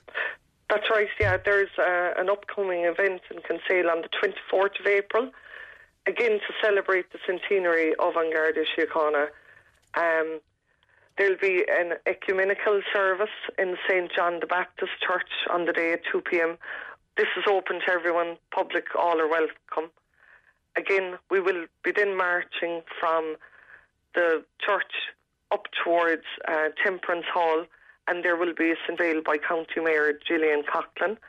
Uh, other emergency services will also parade on the day with the Gardaí. Okay, similar to what you did in Bandon yesterday. Okay, that's in Kinsale on the 24th of uh, April. Listen, we leave it uh, there and good to hear that you had such a great day yesterday, Francis. And thank you as always for joining us on the programme. Thank you very much, Patricia. Can I just mention one thing before you I can, go? You can. Just, it's come to my attention again, and I keep harping on about it, is fraud and economic crime just to warn people, this is continuing to be a huge problem. you know, people, please just be very careful. We can't stress enough. You know, there's a lot of scams going around. People are continuing to be caught out. So, you know, if you don't believe it's true, just just contact your local bank. There's phone calls, there's links. Don't click on any links just to keep it and be be vigilant. Anything unsolicited that comes in by text or email by call, be wary. All right, exactly. listen, Francis, thank you for that and thanks thank for joining so us. You're listening to Cork Today on replay. Phone and text lines are currently closed. Actually, when I was talking with uh, Elaine O'Reilly, a native of Clonakilty living in Krakow in Poland, she's talking about the great work that she is doing in helping out refugees that she's coming across in uh, Krakow and she's able to do it because of the generosity of family and friends in the Clonakilty uh, area who are giving her the means, the money and the items that she needs and then she's able to get it out to people on the ground. That prompted somebody said, Patricia, have you heard anything from Eugene O'Sullivan and his family from Bantry? They are living in Ukraine. And does Elaine Elaine know him. Well, I don't know if Elaine would know him. Uh, she's in Krakow in Poland, and of course, uh, Eugene is in Ukraine. But it's interesting um, and coincidental that you mentioned Eugene today uh, because we put a call through to him, and he's going to be joining us tomorrow because we haven't caught up with him in a couple of weeks, and we want to see how he and his little family are getting on in Ukraine. So he'll be joining us tomorrow on the programme to that listener who sent in the text. Now, still getting reaction in on graveyards and condition of graveyards. And we had one of our listeners who had suggested that could we not set up, could Cork Cork prison, and um, I'm assuming that the uh, Michael would say prisons all over the country, and kind of do the old-fashioned chain gang. The prisoners would come out of prison every day, and they do so many hours work, and they'd go into graveyards and they'd clean up graveyards. It was a suggestion from Michael. Well, that really annoyed Billy in North Cork. Says, does that fella Michael think we live in America back in the 40s and the 50s when we had prison chain gangs? We don't have them anymore. Billy in North Cork has a suggestion for Michael. Why don't you go out and clean up graveyards yourself? Because Billy is speaking from experience. He says he does work cleaning up his own local uh, graveyard. Uh, Billy very much against that suggestion. Somebody else thought it was a terrific idea, and this listener would go one step further, not just take prisoners out to clean up the graveyards. Anyone who's on long-term unemployed should be made to work for their dole money, and some of the work could be cleaning up graveyards. And that, are we? Where where are we going? Where are we going uh, with that? Okay, just um, just let me stay on graveyards for a sec because there's a number of comments in on it as well. Bridget says she's actually been looking for somebody to clean up a grave in the Midleton and Liskeard area, kind of a handyman, but she hasn't been able to find anyone uh, who would be willing to help. And obviously, she's willing to pay somebody. So we've taken a note of Bridget's details. If there's anybody in the Midleton Liskeard area that would do work like that, cleaning up a grave, now I don't know what type of work does it need to be sandblasted or what needs to be done, but if anybody anybody thinks that they can help out Bridget in the Midleton Liskeard area, we've got Bridget's details if you want to get onto us and we can share the details of, uh, or take your number and get Bridget to give you a call. Angela was on from Kilbrin. She wants to compliment whoever it is is in charge of the graveyard in Kilbrin. Uh, they, there's, oh, or there's the volunteers, sorry, who go in there twice a month. She said it's an absolute credit to them. So that's going back to local people deciding, well, if the council don't have the funds or the resources to do it, then we'll do something ourselves and they collectively get together and about twice a month they go out and they clean up the graveyard. So well done to that voluntary group in Kilbrin. Mary's in Dunmanway and she said, why do people expect that there'll be somebody else to clean up their graveyard? We all seem to, some people seem to expect that there'll be people there to clean up our towns and villages. They want people on schemes like the CE schemes to do it. If you want to maintain something, get out and do it yourself, says Mary in Dunmanway way. If you see weeds growing on a grave or near a grave, don't be relying on others uh, to do it or relying on schemes. We all need to start helping out, says Mary in Dunmanway.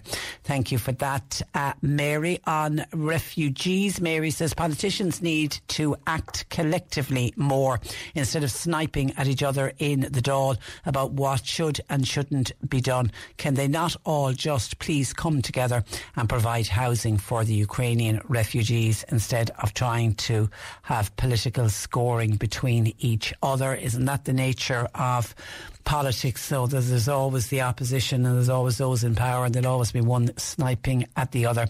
And Declan Hurley has posted, this is staying with refugees, De- Declan Hurley has posted on his social media last night that Cork County Council have been asked to identify possible emergency rest centres for Ukrainian refugees. And this call has gone out to local authorities all over the country. And the what they've all been asked to do see what you have in your area, identify what could be used as rest centres for Ukrainian refugees, and then have them on standby, ready to go in case the emergency arises, particularly over the Easter weekend. Because based on the numbers that have been coming in, there is a fear that they're going to run out of the hotels and the B&Bs that they have been using and the convents and other buildings that they've been using so far are full. We're getting full to capacity. So the powers that be, I'm, I'm assuming the Red Cross very much involved in, with this with the government, have put every single county council on standby to say identify anything in your area that can be used as rest centres. And rest centres are where, you know, they put in camp beds, sleeping bags, exactly as it says, it's an emergency rest centre, and then the idea is that the people would go there when they arrive, and then from there they get they then are found suitable accommodation. So Declan Hurley, uh, Councillor Declan Hurley, in was on to say that the first floor of the Dunmanway Pool building, it's the gym area, that's been identified as a space that is now going to be available and on standby should the need arise. But as a consequence of that, the gym space is now closed to the public. The pool will run as per the timetable but the gym will be out of action at the moment because it's on standby to be used as a rest centre. And actually, I saw Christopher O'Sullivan, Deputy Christopher O'Sullivan, West Cork Fianna Fáil, uh, TD, it was yesterday or the day before, uh, put up a piece with a picture of the Clonakilty Rest Centre, which was in the community hall. And it's a picture of just rows and rows of camp beds, and it looks like sleeping bags and pillows on them. But Christopher Sullivan put up a piece to say that the Ukrainian refugees have, have moved out been moved by the Civil Defence from the Clonakilty Rest Centre. They've all gone into new accommodation locations. I don't know whether they were dispersed around West Cork or where they uh, where they have gone. And the community hall now has been closed until it's brought up to an acceptable fire safety uh, standard. And Christopher said in his posting on Facebook that we need to do better. The communication from the top down needs to improve dramatically. He says there will be many more refugees fleeing this terrible invasion. So I don't know the issue, obviously, to do with fire safety because when we're bringing these poor people in that are fleeing from a war situation, we don't want to put them into somewhere where they could be then a danger because of, of fire safety. So that's been closed off at the moment. Well, that's been brought up to scratch. But the Dunmanway pool building, the gym area, has been identified and therefore is closed off to the public. And that's in from Declan Hurley. I've been asked to mention that bingo is on in Bandon GAA Club tonight at nine. Glad to give that a mention. Thank you to somebody else by text to say, Patricia, you know somebody rang you yesterday looking for lining paper. Yeah, it was a lady in Bandon was looking for lining paper. Well, somebody said, just to let you know, I saw lining paper in the charity shop near the wheel pump in Clonakilty, and it was there yesterday.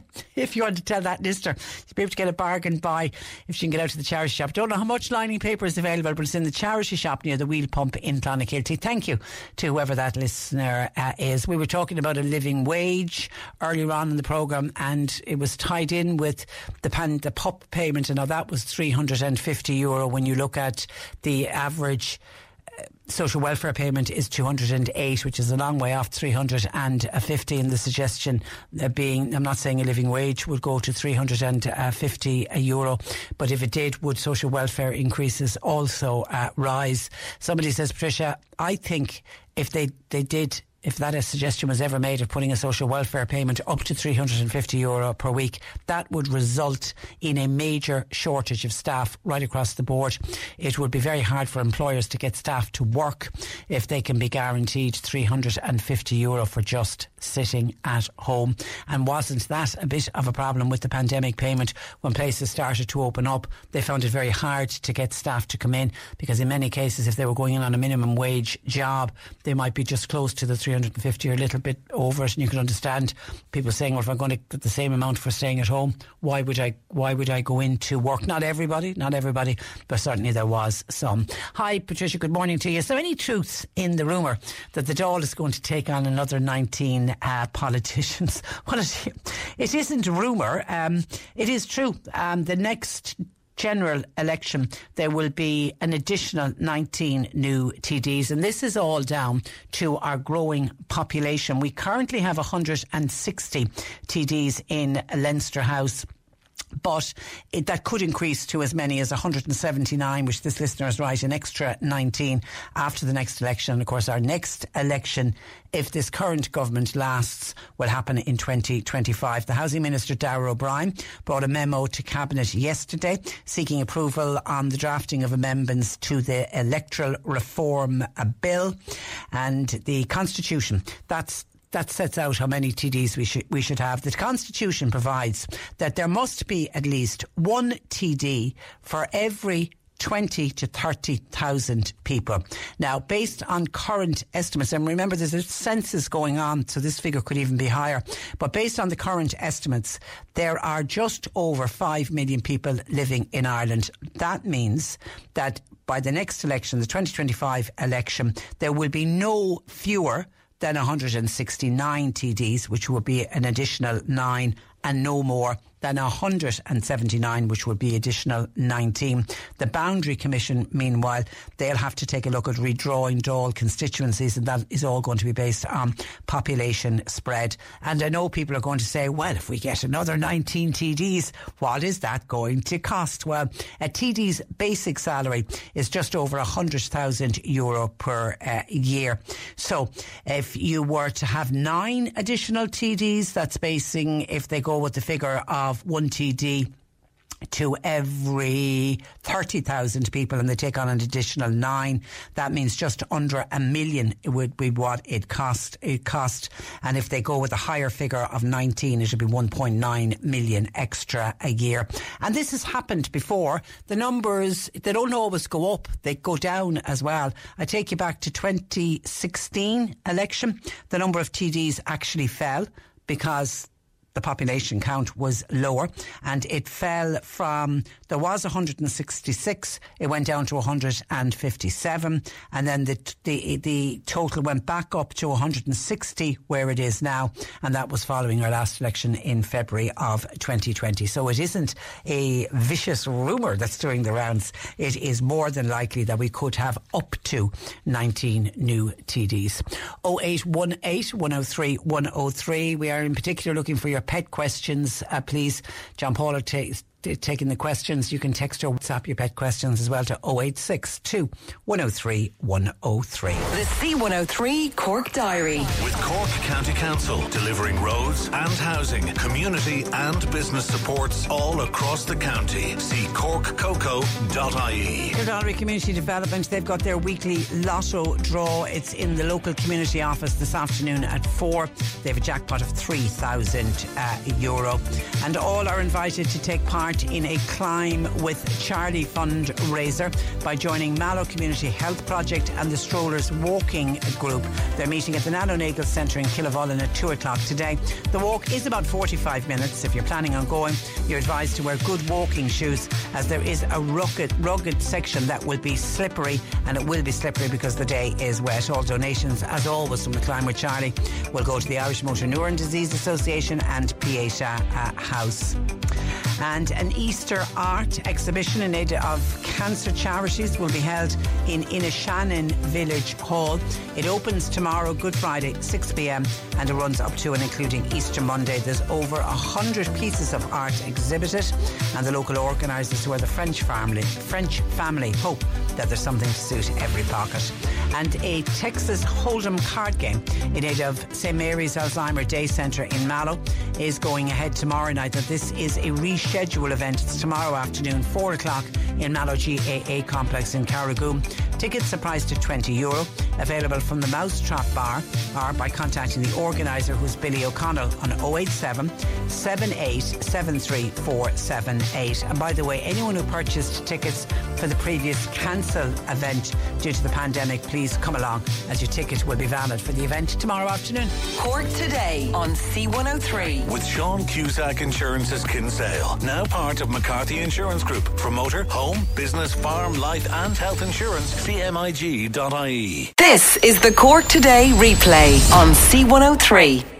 Morris is trying to stay very positive uh, today and says, with the help of God, the war in the Ukraine will be over before next winter and then the oil prices will settle down. Uh, we as people, we need to be optimistic. Hopefully we'll have a fine summer and people will be able to turn the heating off for a longer period of time. We need to pray for peace. That's from Morris. Thank you for that, uh, Morris. Well, somebody else says, are the Irish, are, are the Irish being looked after when it comes to housing by the council? Have they been forgotten about? Again, I know the Ukrainian people, what they are going through, they are fleeing war, but what about the Irish people who are looking for housing? Martin in Fermoy heard me mention that there could be an increase of up to 19 new TDs after the next general election in 2025, and he ponders, are we having a laugh?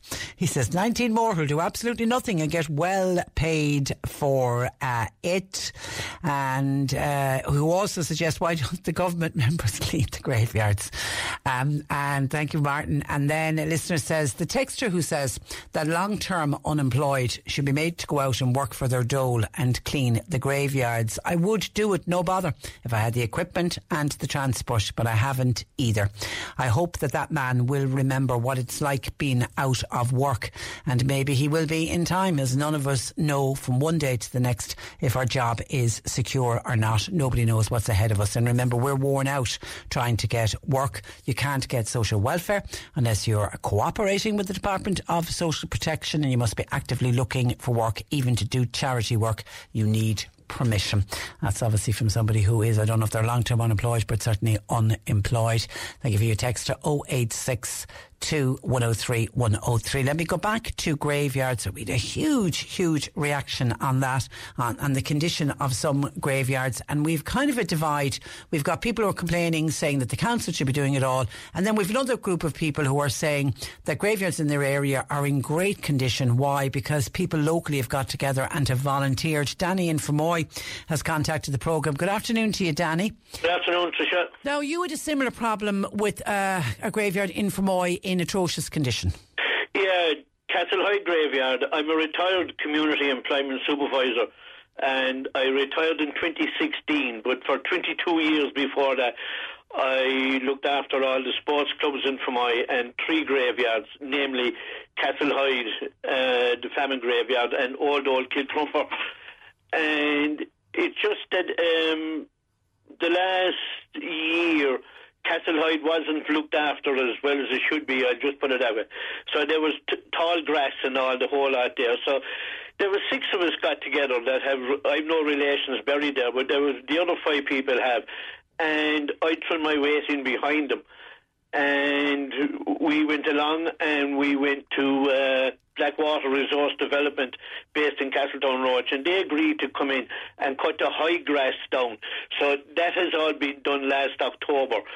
So what we're doing now going forward is we're trying to get a scheme in place or something in place that uh, will keep the grass cut down. So Blackwater Resource Development said they'd come in every two or three weeks and they'd cut the very, very uh, awkward place in between headstones and old graves with metal railings around it. And we could do it with a, a lawnmower as we had when I was working, and we keep the footpath all around it maintained, and we had it lovely. And so we're starting to get back to that again. But about two weeks ago, another one of my committee members and myself, we went out, we are trying to log the headstones again. And when we opened the gate and looked in, there was a big, long cut up right down through the grass margin, which was absolutely lovely. Somebody came in with a jeep, a car, and a trailer full of heavy stone. Now, it's limestone. It's absolutely limestone rock. And they went right down from the gate down towards the church. And just on the right hand side, there's a big crypt there, and behind that, they dumped it. And like, people that have relations buried out there, uh, we notice there's old wreaths from Christmas and there's flowers Like there's an old saying, it's the same hand that takes them away as brings them there. So, you know, we're trying to tidy it up. Yeah, and then s- someone went to the effort with a trailer, it must have been, and just dumped it. Dumped it, but they went in on one of the wettest days, I'd say, when nobody else would be around. Of course around. they did. Of course they did. Eh, The trailer just bogged down. Gosh, that's shameful. It is, you know, and so we were there with a spade trying to chop it up and with our feet just to stand in it to bring it back down again so as it would be nice and even. So if anybody is going in to see their relations down in the lower half of the graveyard, you know, Be they careful. won't neck, in other words. Yeah. You know, yeah. and we're, we have created a lovely footpath all around now. And our long term plan is that inside the gate on the left hand side, we're getting big um, notice boards done, an information board, and things like that. So you'll have everybody that's buried there will be there alphabetically and numerically from the graves, and then there'll be a little map which is a plot, and you'll be able to see where the particular names are and the position they're in the graveyard. And you're just doing that as volunteers? Yeah. Fair dues. Fair dues. And is that a very old graveyard? It is. It go, the earliest burial is there is uh, we came across one in 1779, and I'd say actually I think there's one there from 1612. And there's no official record, is there? Kept, or if there is, it's gone. Well, it's gone because it's owned by the Protestant Bishop of Cork, Castlehyde Graveyard, and there are Catholics buried in there because when Kilcrumper, old Kilcrumper was full, Yeah. new new Kilcrumper hadn't arrived on the scene, so people were dying and they had to be buried. So there was quite a lot of spaces in there. So it's Catholic and Protestant, and it's not owned by the Cork County Council. It's owned by the Protestant Bishop of Cork. So we have permission from him to do what we want to do to bring it back and to maintain it. And and I'm assuming is are, are people still being buried there, or is it? Yes, They were still- a okay. neighbour of mine was buried there in their family plot uh, a couple of weeks ago. Yeah, and as you say, the fact that you witnessed, you know, wreaths at Christmas and flowers, people are visiting. People are visiting their graves. Okay. Well, I mean, like we will we will dump them. They're easy, like, but the stone is a different thing because, like, the big lumps of limestone. It's just a God. Who would uh, is would did, who would have big lumps of limestone? Is that is that a builder? Well, put it this way, uh, it didn't come out of any of the graves. No, no, it surely that didn't. was dug, there's no limestone God, over where it is. God, Danny, you'd have no luck, would you, for dumping stuff in a graveyard? Well, no, you wouldn't. But the, like that was done again pre 1993.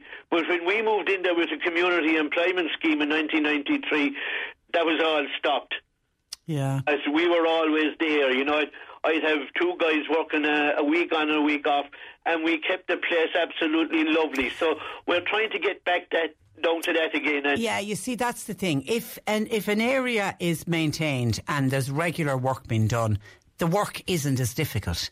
But it's it's when it's when a grave its graveyard is left overgrown with no evidence of cutting over a year or two. It just it becomes wild. Well, that's the thing. I mean, like, I've a, a, a mulcher lawnmower, uh, self-propelled, so, like, we can go in there with that and one or two of the lads, you know, we'll take it in turns to go all around and create the footpath the same as we had always.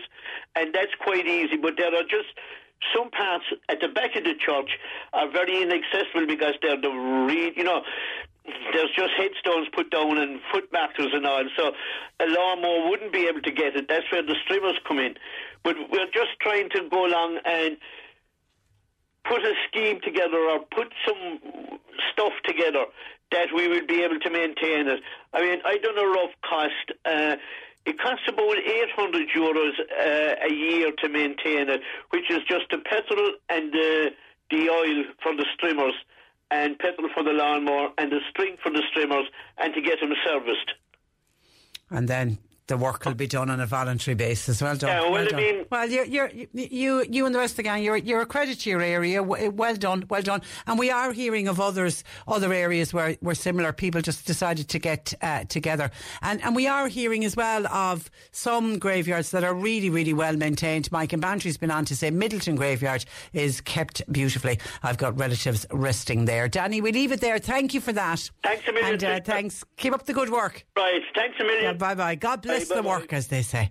So well done to Danny and his group in uh, Fermoy uh, doing up the graveyards. And somebody else, when somebody mentioned Coachford Gates, uh, Phil says, absolutely agree with the listener who texted or called in about the gates at Coachford Cemetery. They are an absolute uh, disgrace. 0818 103 103. John Paul taking your calls. You can text our WhatsApp to 0862 103 103. We're going to take a break and we will be back with your having your pet questions answered by Jane Pickett. So if you've got a pet question, please get it into us now. We're going to the Island Wood Veterinary Hospital in Newmarket, part of the Mill Street Veterinary Group, where we're joined by our resident vet, Jane Pickett. Good afternoon to you, Jane.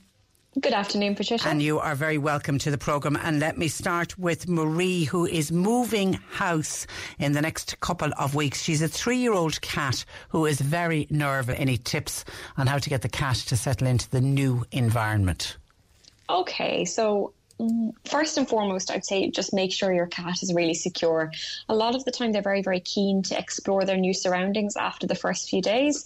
Um, so I would always advise keeping your cat kind of locked inside the house, so really, really secure, so that they learn where their new home is for at least two or three weeks before you even tentatively leave them out supervised in the garden. So first and foremost, make sure they're secure. Um, in the few days where you move them over for the house, over from one house to the other, so the initial period, you may find that your cat becomes quite quiet and reserved and may even hide. That's okay. It is a sign of stress and it's bound to be a stressful situation. And a lot of the time, if a cat becomes quite quiet and hides, it's just them kind of, you know, figuring out what's safe in their new environment. And you will find that they slowly start to kind of explore a little bit more and become themselves. I would suggest that, let's say, their bed, their blankets, a few of the cushions and things like that that they would normally really like, you know, sitting on or, or being around in your old house. Don't wash them before you bring them into your new house. So bring the new smell, bring the the old smells of the cat in its old environment into the new house. So they kind of have a little bit of a point of reference. Something is pretty much the same as it was. So don't change everything all at once and try and keep some things smelling like themselves from the old house. It may also be beneficial to use a, a product or a similar product. Um, as, as one called Feliway, which is kind of a little bit of a, a pheromone plug-in. So it's a smell that you or I couldn't smell, but cats can smell, and it's a similar kind of kind of cat happy hormone essentially so that it wafts in the air. And that's the signal one cat would give to another that I'm happy I'm relaxed there's nothing to to worry about. Um, in some cats it works really really well. And in a kind of an introduction to a new environment it may help to to sprue, smooth the process slightly although it's not going to make it perfect. It's it's bound to be somewhat stressful to your cat but it can help. They're normally available from your local vet so it may be worth having a chat with them if, as as to if they have that product in stock in advance of you moving um, or if they'd recommend another another brand. Um, but they would be kind of my top tips. Okay. I think the main thing is give it time and, and don't be too worried. Just keep And them they- secure and, and- let them figure it out. And they will settle. And I'll throw in my Yeah. club and say, Worth, get the cat microchipped. And the reason that I say Oh, that is I had a family member who came, moved from the UK to Ireland, brought the three cats with them. One cat just kept wandering off. Three times the cat got returned thanks to a microchip. they are really brilliant and i think in this situation i know i know in this country it's not let's say the cultural norm to, to microchip cats. I know when i worked in the uk pretty much every cat that came through my door into the consult room was microchipped. I think it is a brilliant idea and you know there's a huge amount of cats will be presented to us as lost cats or sick cats or injured cats. And you know we we find the occasional one that has a microchip it's really really rewarding because we can either get that cat back to its owner really quickly or contact the owner and, and let them know what's going on. Um, I suppose it's just it's in a situation like that where they're moving house, straying is more likely. Obviously, keeping them in and secure for a period of time tries to help guard against that, but you know some cats will just wander, yeah. and it, it's an extra then, safety and measure. then if when they're in a new area, they could just get lost. It's hard for them to Yeah. find their way back. Okay, Mary has been on Let's Stay with Cats. She's an 11 year old neutered tomcat who eats dry food, raw chicken, and raw mince, drinks water and milk, and she describes the cat as being quite healthy. But for the last three weeks, he started nibbling the clean litter in the litter tray. Never did it before. And Mary's wondering how does she get him to stop doing it and why would he suddenly start doing it? Okay, that's a really interesting one. Um, so, n- nibbling or eating things that cats and dogs shouldn't can sometimes be behavioural, so boredom, but we don't commonly appreciate that in cats. It's usually kind of boredom in dogs where they start chewing up things or eating things they shouldn't. In cats, um, a condition called pica, so eating inappropriate things, uh, it is something that can happen, and it can be if they're lacking something, so lacking a vitamin or mineral, but it is exceedingly uncommon. But that's not to say it's not possible. This sounds like a very unusual behaviour, and I would say that it's one that you really should flag up with your vet at an appointment. This is a big change for, uh, let's say, an older or adult cat at 11 years of age. So they're not just simply going through a phase, something has changed health wise or environment wise. So I would say you need to bring this little cat to the vet for a check over. Um, I would normally recommend, recommend in any kind of middle aged to senior cat, which the 11 year old cat would fall into, that they have at least six monthly checkups with their vet. That's so that we can catch issues early as the cat enters their latter years. And in some cases, we'd recommend kind of screening bloods just to make sure that the liver and kidneys are, are kind of doing okay and that there's blood there because they are exceedingly common problems in older cats. The one thing that's a little bit unusual is the fact that there's raw food in this diet. And that gives me some causes for concern. So, raw chicken in particular, as well as raw mince. I suppose very much like ourselves, um, if we were to eat raw chicken or raw mince, there, you know, it's it's filled with bugs, many of which can kind of colonize our, our gastrointestinal tracts or our tummy and our intestines and cause clinical infections.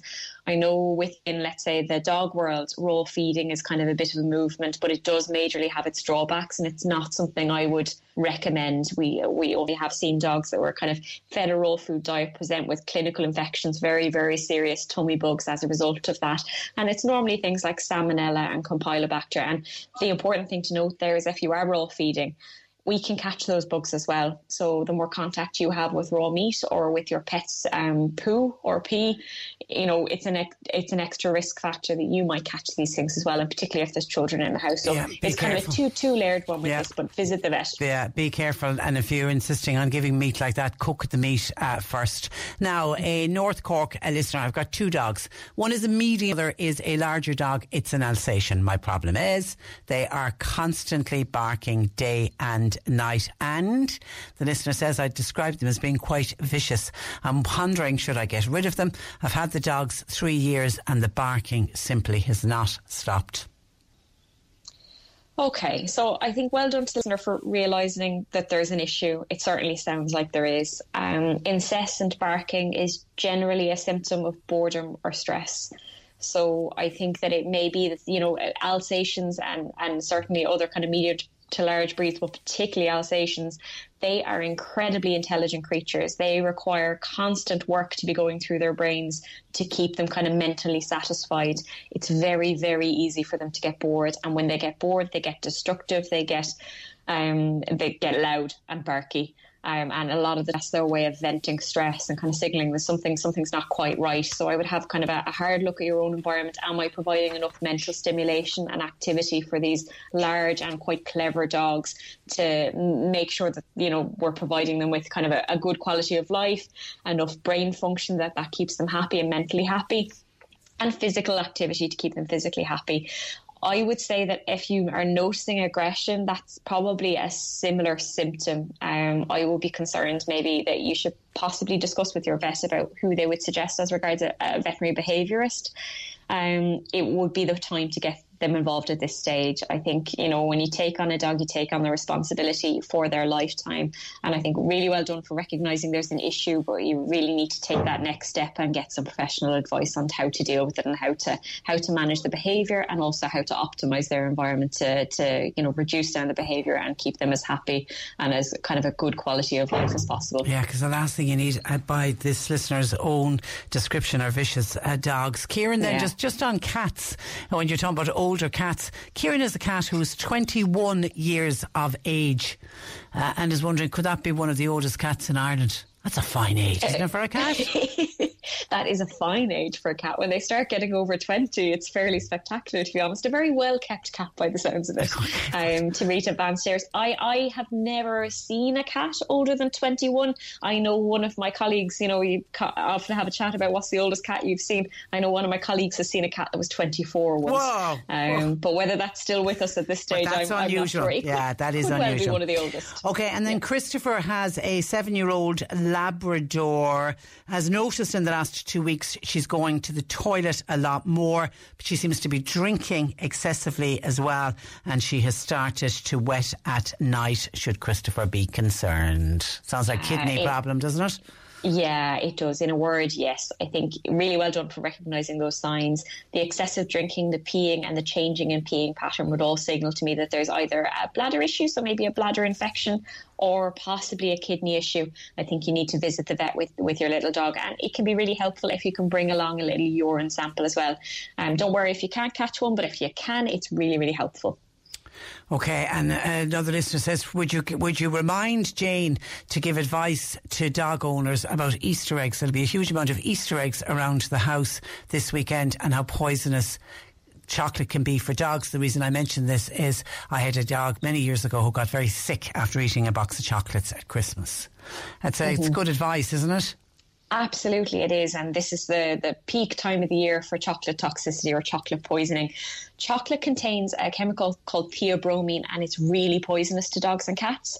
Um, it's in all kinds of things, from pure chocolate, like chocolate Easter eggs.